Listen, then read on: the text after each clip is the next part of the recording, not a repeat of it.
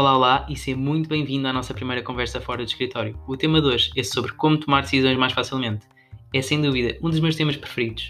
É central na nossa vida, até porque 24 sobre 24 horas estamos expostos a muitas decisões, pequenas ou grandes, fáceis ou complexas. Muitas são importantes, muitas vezes inadiáveis e existe aquele medo de arriscar. E que não é preciso, a vida é feita disto. Fácil ou não, hoje é o tema e por isso é que eu vou partilhar contigo os 4 hacks ou maneiras que arranjei para simplificar ou me simplificar a mim o processo.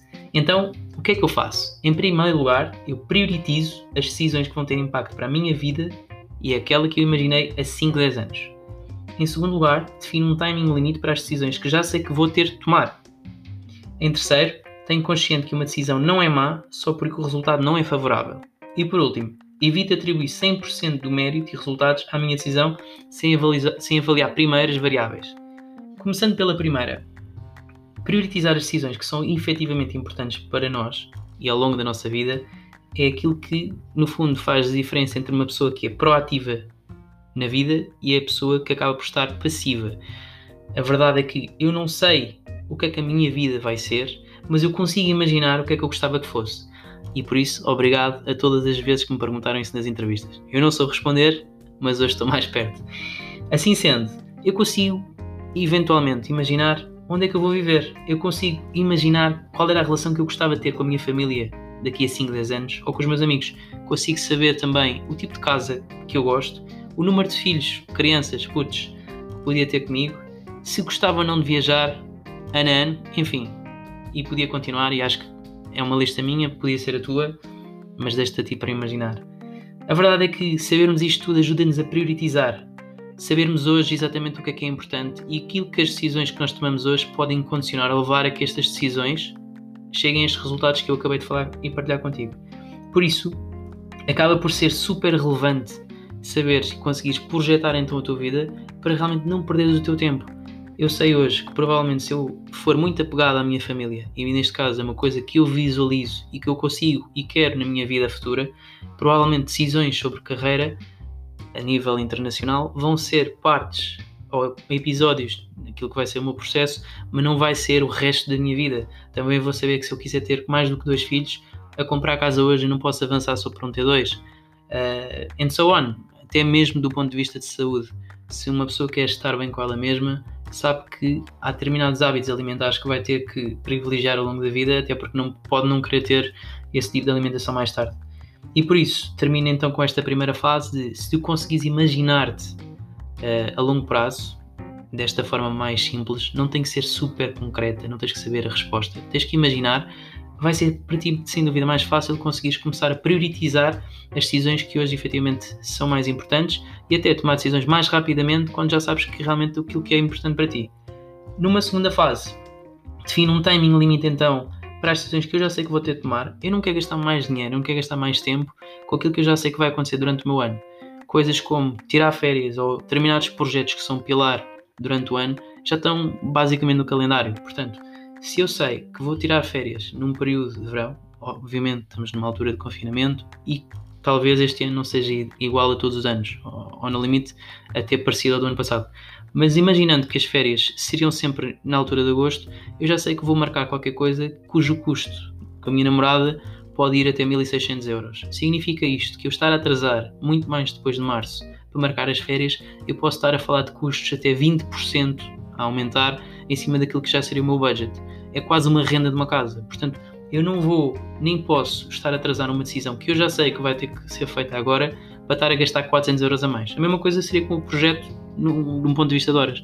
Se eu já sei que tenho projetos importantes que estão marcados na agenda, porque é que eu vou estar a atrasar, arrancar e começar a, a montá-lo, se depois esse número de horas vai começar a acumular e depois vai bater-me em cima do número de horas que eu não tenho nesse, nessa altura em que tenho que fazer a entrega, obrigando a trabalhar fora de horas. Não faz sentido nenhum. Assim sendo, termina então esta segunda frase, este segundo hack com define então o teu timing limite para decisões que tu na verdade já sabes que vais ter de tomar. Não vale a pena atrasar. Terceiro ponto, eu tenho consciente que uma decisão não é má só porque um resultado efetivamente não é favorável. Aqui chama-se ter confiança e termos a certeza ou segurança quando nós tomamos uma decisão. Porque acima de tudo, não temos de mudar uma estratégia se em 7, em 10 vezes ela já funcionar. Imagina o treinador de França, quando perdeu a final com, com Portugal no, no Europeu 2016, cuja equipa tinha mais de 55% de posse de bola, o triplo dos remates à baliza, ter sequer posto em causa aquilo que ele já tinha como equipa para voltar ao próximo jogo. Ele, na verdade, uh, perdeu e Portugal foi campeão, felizmente para nós, mas não é porque ele perdeu que ele deveria ter mudado a forma como ele jogou a equipa em campo, porque a verdade é que a equipa estava com uma probabilidade muito superior de vencer. A mesma coisa poderia ser uh, decisões de curso. Imaginem aqueles cursos que, que têm sempre prometido, vá, 95% de chances de probabilidade uh, de empregabilidade.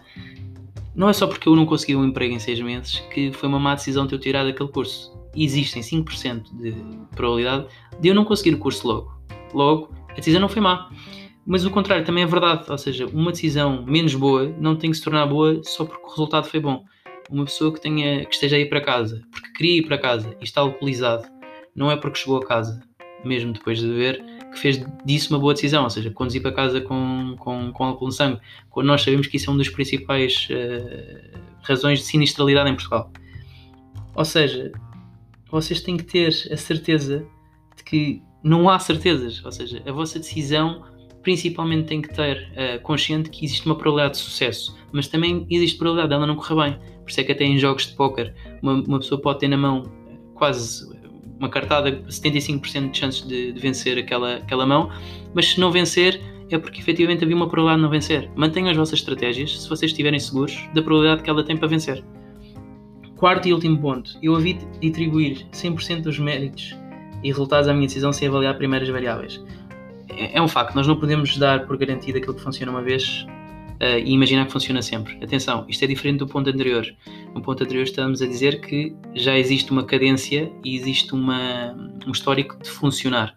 Aqui estamos a dizer que funciona uma vez e estamos a assumir imediatamente que isso vai funcionar outra vez. Eu consigo imaginar aqui uma ação que nós tivemos na, no último ano, uma campanha digital, com, neste caso com uma influenciadora, que nos correu extremamente bem. Mas se, imediatamente o, o, output foi nós temos que repetir tantas vezes quanto uh, pudermos para voltarmos a encontrar esses resultados. A verdade é que eu estive a fazer uma. estive a tentar procurar aquilo que foi a principal causa e as várias variáveis que tiveram um bom output ou um contributo para o output e tivemos mais do que apenas decidir ir com ela. Ou seja, era o momento ideal. Estávamos num momento de consumo espetacular. Havia legitimidade desta pessoa com a categoria. A própria, o próprio produto era um lançamento completamente novo. Ao mesmo tempo, estava em pré-venda. Vocês conseguem imaginar que este tipo de, de variáveis ou este contexto, uh, a probabilidade dele voltar a acontecer para ser possível de replicar esta decisão e neste caso este resultado é praticamente improvável. Ou seja, nós temos de ter muito, muita cautela quando, de certa forma, temos um sucesso numa ação e assumimos que aquilo acaba por ser algo que nós conseguimos escalar. E por isso, eh, e principalmente quando nós lidamos com equipas de vendas, é preciso perceber muito bem e explicar muito bem se aquilo que nós conseguimos efetivamente garantir como sucesso é algo que maioritariamente é controlável por nós ou até foi o próprio contexto e timing da, da, da circunstância. Assim, termino com este último ponto para te dizer que vamos percorrer novamente estas quatro, estes quatro hacks que eu te partilhei para fecharmos então a conversa de hoje e que, que espero que te seja útil. Em primeiro lugar, o que é que eu então faço para tornar o meu processo de decisões mais fácil? prioritizo as decisões que eu efetivamente vejo que vão ter impacto na vida que eu imagino a 5, 10 anos, defino um timing limite para decisões que já sei que vou ter de tomar, tenho consciente que uma decisão não é má só porque um resultado não é favorável e, por, fim, evito atribuir 100% dos méritos e resultados à minha decisão sem avaliar primeiramente as variáveis. Bom, espero que tenha sido útil, acima de tudo, espero que te faça pensar. Uh, partilha as tuas sugestões, partilha o teu feedback e acima de tudo, espero que te divirtas, principalmente porque isto é um tema que é realmente importante e que continues connosco, até porque no próximo domingo, já a seguir, vai haver uma próxima conversa. Neste caso, vai ser sobre como comunicar mais eficazmente e assim conto contigo no próximo, na próxima conversa fora de escritório.